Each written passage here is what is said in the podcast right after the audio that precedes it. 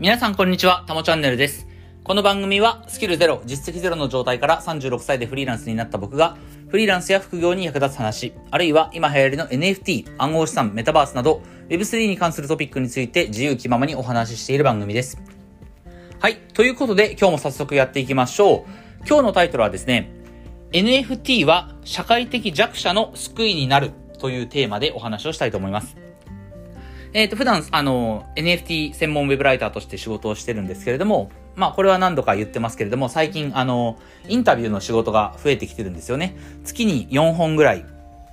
直接そのインタビューをする対象の方に、自分自身が、えー、取材をして、まあ、その、メディアを運営されてる、まあ、僕のクライアントさんなんですけれども、えー、二人で、えー、その、インタビュー対象の方にインタビューをして、取材をして、えー、そしてその、えー、インタビュー、取材の内容をもとに、えー、僕がこう記事を書いて、えー、納品して、えー、公開するということをしています。で、そのインタビューの対象となる人は、えー、基本的には NFT に関する何がしかの取り組みをしている人。個人でね、えー、NFT の作品を作ったりとか、えー、DAO で活動したりとか、メタバースのボクセルアートを作ってる方もいれば、もう、こう、企業として、会社としてですね、会社の経営者として、こう自分の事業を、行っている人、あるいは、今日今からお話ししますけれども、会社とはまた違った何らかの組織形態で、え、NFT とか、まあ、ブロックチェーンとか DAO みたいな新しい技術を活用して仕事をしてる人、そういった人にインタビューをして、え、記事を書くということを最近してます。で、特に最近、その、直近でですね、直近で、え、取材をさせていただいた方、え、お二方いるんですけれども、まあそのお二方の記事ももう公開されたので、え、今日はちょっとそのネタも、元にですね、お話をしようと思います。えっ、ー、と、まあ最近、えー、インタビューをさせていただいた、今日、えっ、ー、と、昨日、今日あたりで記事は公開されてるんですけれども、えっ、と、今日もその記事のリンクは、この音声の、え、説明欄みたいなところにリンク貼っておこうと思います。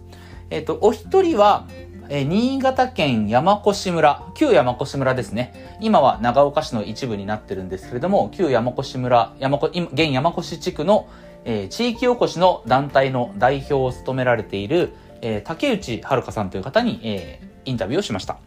えー、そしてもう一人は、えー、っと、Web3 とか DAO などを活用して、えー、農業の新しいあり方を模索していくというね、取り組みをされている、えー、トマタラオさんという方に、えー、インタビューをさせていただきました。うんえー、もう一度言いますけれども、要は山越の、えー、地域おこしの代表の方と農業に、えー、従事してる。あの、トマ太郎さんは専業の農家なんですけれども、えー、その農業に従事してる方、えー、このお二人にね、インタビューをさせていただきました。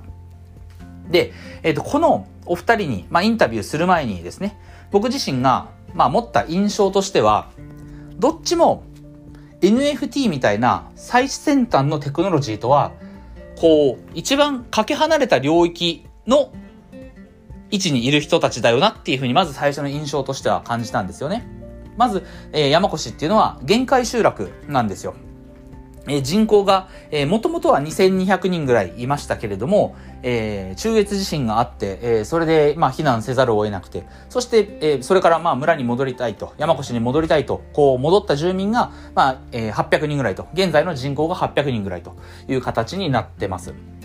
で、一方で、えー、もう一人、トマ太郎さんは、まあ、一、えっ、ー、と、この日本の産業の中でですね、一次産業と言われる、まあ、農業なわけですから、なんとなくこう、イメージとしては、高齢の方たちが、うん、まあ、農業従事者にはきっと多くて、えー、どっちかっていうと、こう、保守的なあ産業だっていうふうに僕もね、まあ、勝手ながらイメージはしてたんで、要は、限界集落と、うん、一次産業、農業というね、なんとなくこう、ハイテクとは程遠いところにいるお二人に、まあ、インタビューをさせていただいたんですけれども、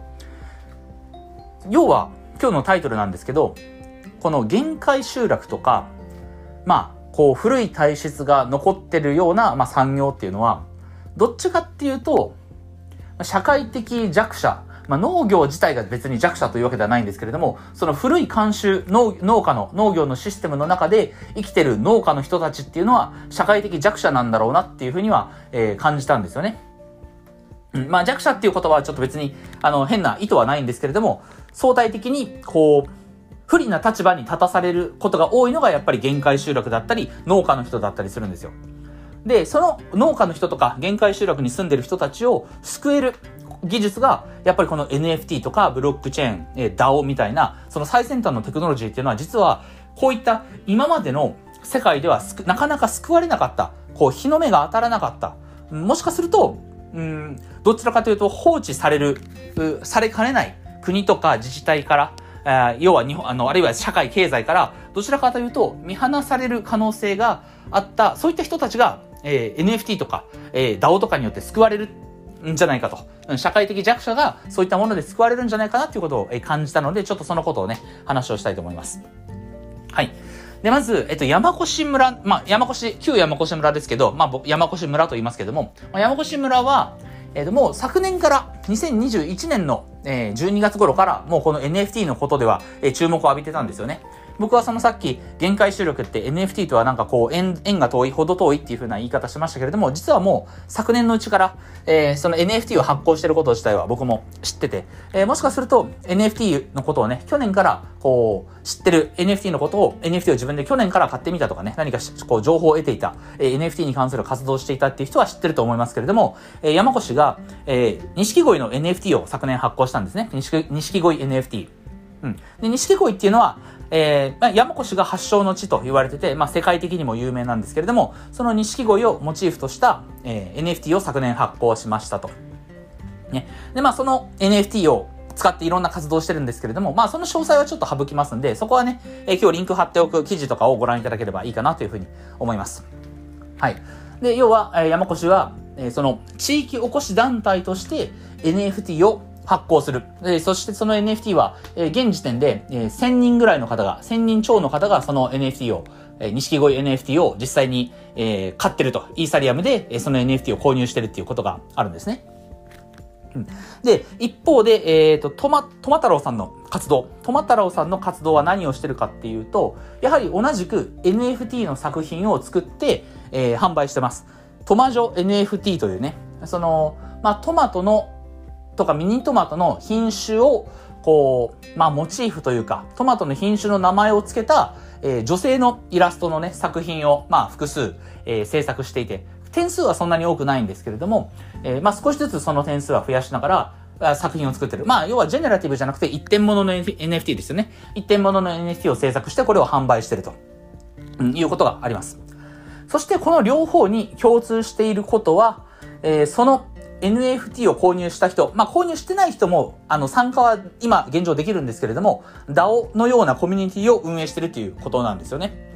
山古志の方は山古志 DAO、えー、トマジョ NFT の方はトマジョ DAO というコミュニティを、それぞれやっぱり Discord を使ってね、えー、 Discord というチャットツールを使ってコミュニティを作ってると。うん。つまり、えー、ここまでの話をね、整理すると、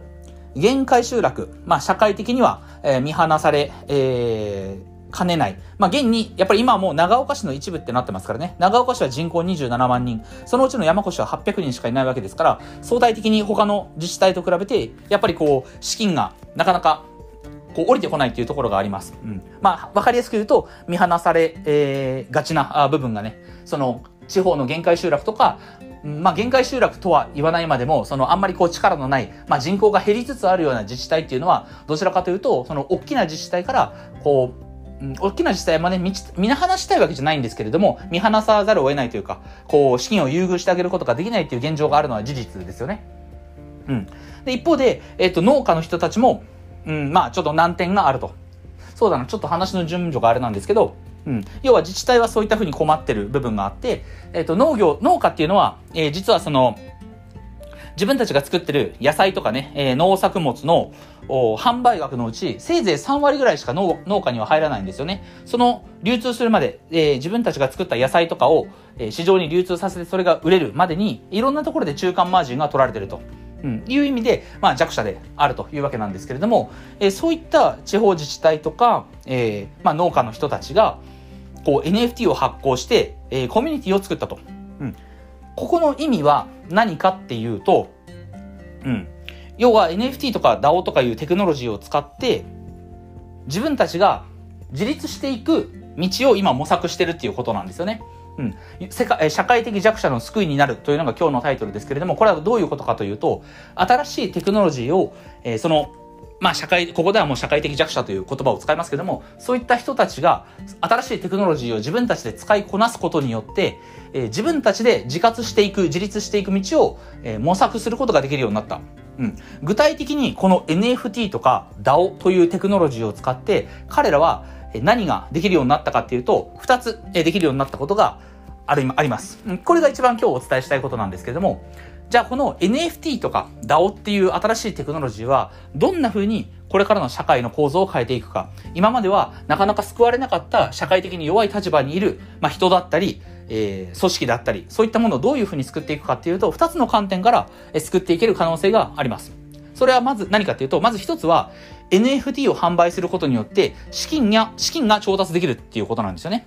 そしてもう一つは、その NFT 販売とか自分たちの活動を通じて良い仲間が集まってくるっていうことですね。この二つが、この新しい Web3 と呼ばれるテクノロジーを使うことによって、社会的弱者だった人たちが実現できるようになった。自分たちが救われる道を模索できるようになったポイントは今言った二つですね。資金を調達することができるようになった。そしてもう一つは、良い仲間が集まるようになった。この二つです。ここについてちょっと説明していきたいと思うんですけども、まず、えっと、NFT というのは、デジタルの、まあ今の文脈でいくとデジタルのアート作品なんですけれども、えっと、この NFT はイーサリアムで販売することによって、えー、自分たちにイーサリアムとして売り上げが入ってくるわけなんですよ。で、この暗号資産を使った、そのピアツーピア、まあ、うん、ピアツーピアをどう説明したらいいかな。まあ、個人対個人、えー、その、僕らが普段小取引をするときとか、何かカードを使って決済する、うん、そうですね、カードを使って決済するっていうのは、これは自分がその商品を買った代金を、えー、その商品の販売者に対して直接その代金を支払うことはできなくて、必ずカード会社に手数料を取られますよね。要は、えー、間に入る存在が、えー、いると、ちょっと余分に僕らはお金を払わなければいけない。あるいは、えー、その販売者、物を売った側の、え取り分がちょっと少なくなる。なぜならば、え間に入ってる中間者にマージンを取られるからだっていう構造が、今の、いわゆる Web2 のね、え中央集権的な社会のシステムになってるわけですよね。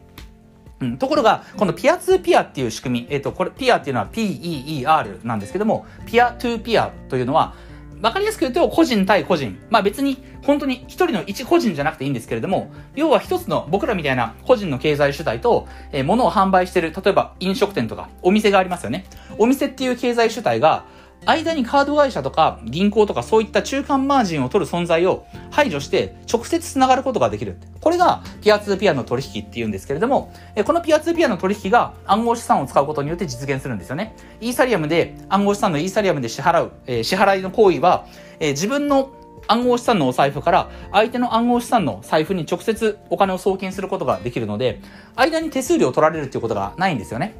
そのイーサリアムのネットワークを使うこと自体の、ガス代っていう手数料みたいなものは取られますけれども、これは別にどこかの経済主体に中間マージンを支払ってるわけじゃないので、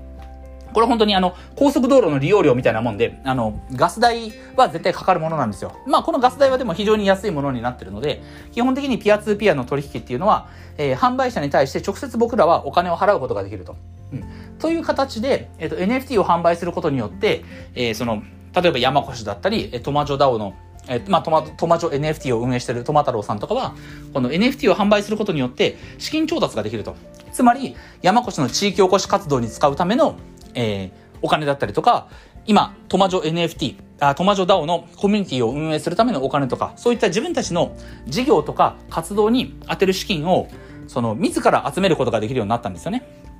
うん。その、自分でお金を集めることができると、また新しい取り組みができる。えっと、もちろんその、例えば山越なんかは、あの、今まで地域おこしの活動をするために、いろんな企業に対してね、え、こんなことできませんか、こんなことできませんかっていう見積もりを出したみたいなんですけれども、え、それはやっぱりめちゃくちゃお金がかかると。うん。で、そんなお金ないよっていうところなんだけれども、まあそういったお金も、まあもちろんね、あの、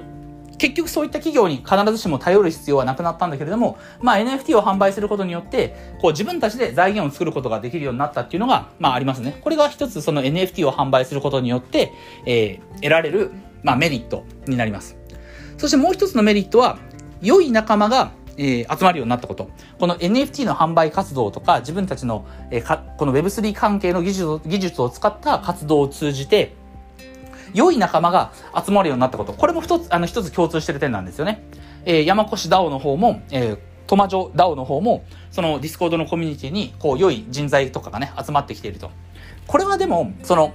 今僕ね、あえて、良いあの、人と良い仲間が集まるというふうに言いましたけれども、単なる仲間が集まるではないんですよ。本当に今ね、この Web3 の界隈っていうのは、もちろんその、変な人とかね、ちょっとおかしい人はいますけれども、基本的に、え良い人が多いんですよね。この Web3 というものに関わっている NFT とか DAO とか、えー、ブロックチェーンとかに関わってる人って、良い人が多いんですよ。で、これはなんでかっていうと、まあ、いろんな理由はありますけれども、一つ大きな理由としては、まあ、これずっと言ってることですけど、この Web3 とか NFT というのが新興産業であるっていうことなんですよね。今まさに新しく生まれつつある産業なので、競争する必要がないんですよ。誰かを蹴落として、ね、自分たちの利益を最大化するっていう必要がないんですよね。既存の産業だったらば、要は同業他社はライバルですから、もちろんね、業界全体としていろいろこう、バランス取りながら物事を進めていくことはあると思いますけども、基本的に同業他社って敵じゃないですか。同業他社が利益を上げれば自分たちの利益が下がるわけだから、ここは蹴落とし合う構造には絶対なるんですよね。既存の産業っていうのはそういう仕組みになってますけれども、新興産業ってパイがまだちっちゃいから、そのちっちゃいパイを取り合うんじゃなくて、自分たちでこのパイ全体をみんなで協力して大きくしていこうという思考になるんですよ。そうすると何が起こるかっていうと、誰かを蹴落とす必要がなくなるんですよね。その結果、こう、他人を蹴落としてやろうみたいなマインドを持った人たちじゃなくて、まだ全然、この世の中になんだろう、産業としての仕組みとか商品とかないんだけれども、みんなでそれを大きく作あの、これから作っていこうぜっていうマインドの人たちが集まるので、ある意味、良い仲間が、ね、他人を蹴落とそうっていうマインドよりかは、みんなで新しく協力して物事を作っていこうっていうマインドの人たちが集まるっていうのが、やっぱりこの新興産業の特徴なんですよね。うん。で、その結果、えー、まあ、山古志の DAO にしても、えー、トマジョ DAO にしても、その DAO にはどんどん仲間が集まってる。ね、数千人単位とかで仲間が集まってくるんだけれども、そのここに集まってる仲間たちは、良い仲間なんですよ。うん。良いっていうのはちょっと抽象的な表現だけど、まあ今説明したことで大体わかると思うんですよね。他人を蹴落とそうみたいな感じじゃなくて、みんなで協力して何かを作っていこう。新しいことに挑戦していこうっていう。しかも、DAO とか、ね、 Discord を少なくとも使えるわけですから、 Discord が使えて NFT のこと分かってて、ブロックチェーンとかメタバースのこととかも結構わかるっていう、そういった優秀な人たちが、えー、集まってきてる。しかもマインドが良いっていうね。そういった人たちが集まってくるコミュニティを、この NFT をまず販売して仲間を作る。えー、資金を調達しつつも仲間を作るっていうことを、仲間を作るということを通じて、こう良い仲間がね、良いコミュニティを作ることができるっていう。これが、その、今までは自分たちの自治体、自分たちの村とか、えー、農家さんは自分たちだけでうん、えー、この仕組みを作っていかなきゃいけなかった。中でね、完全に新しく自活の道をこう模索できる、えー、術になってきたと。NFT とか DAO とかいうテクノロジーを通じ、使うことによって、うん、今まで社会的弱者にね、社会的に弱い立場に置かれていた人とか組織が、自分たちでお金の面でも仲間の面でも、うん、なんていうのかな？独り立ちをすることができるようになった。うん、これが、まあ、僕自身、こういったその、なんだろうな、社会の構造の変化ですよね。こういったところが僕は実は NFT ののアート性とか、なんかブロックチェーンゲームとか、まあブロックチェーンゲームはこれはこれで社会的意義あると思うんですけれども、まあ一旦それは置いといて、うんと、その、投資対象として NFT を見るとかね、うん、NFT をアート作品として見るとか、そういったのもいいんですけれども、やっぱりこの NFT っていうのは、この世の中を変えうる技術であるっていうこと、DAO っていうのも、え、これからの組織のあり方を変えていく新しい仕組みであるっていうこと、こういったところが僕は、この Web3 世界、Web3 界隈の新しい技術の面白いところだと思います。うん。そのことにね、改めてこの山越の例と、えトマジョダオの例を通じてね、取材させていただいて、え、痛感することができたので、まあ、やっぱりこの世界に、こう、足を踏み入れてね、何もな、わからない中、中でも、え、この世界に足を踏み入れてみて、よかったなっていうふうに改めて思います。うん。まあ、これからも、このインタビュー取材、及び記事の執筆はね、続けていくことになりそうですんで、えー、引き続きね、まあ、どんな人に出会えるか、うん、あのー、まあ、お一人お一人本当に全く違うフィールドで、えー、この NFT とか DAO とかブロックチェーンの仕組みを違う使い方でね、えー、利用されてますから、うん、これからどんな、えー、この界隈であたあの仕事をしてる人、新しい仕事をしてる人に出会えるかっていうのがすごく楽しみだなっていうふうに思っています。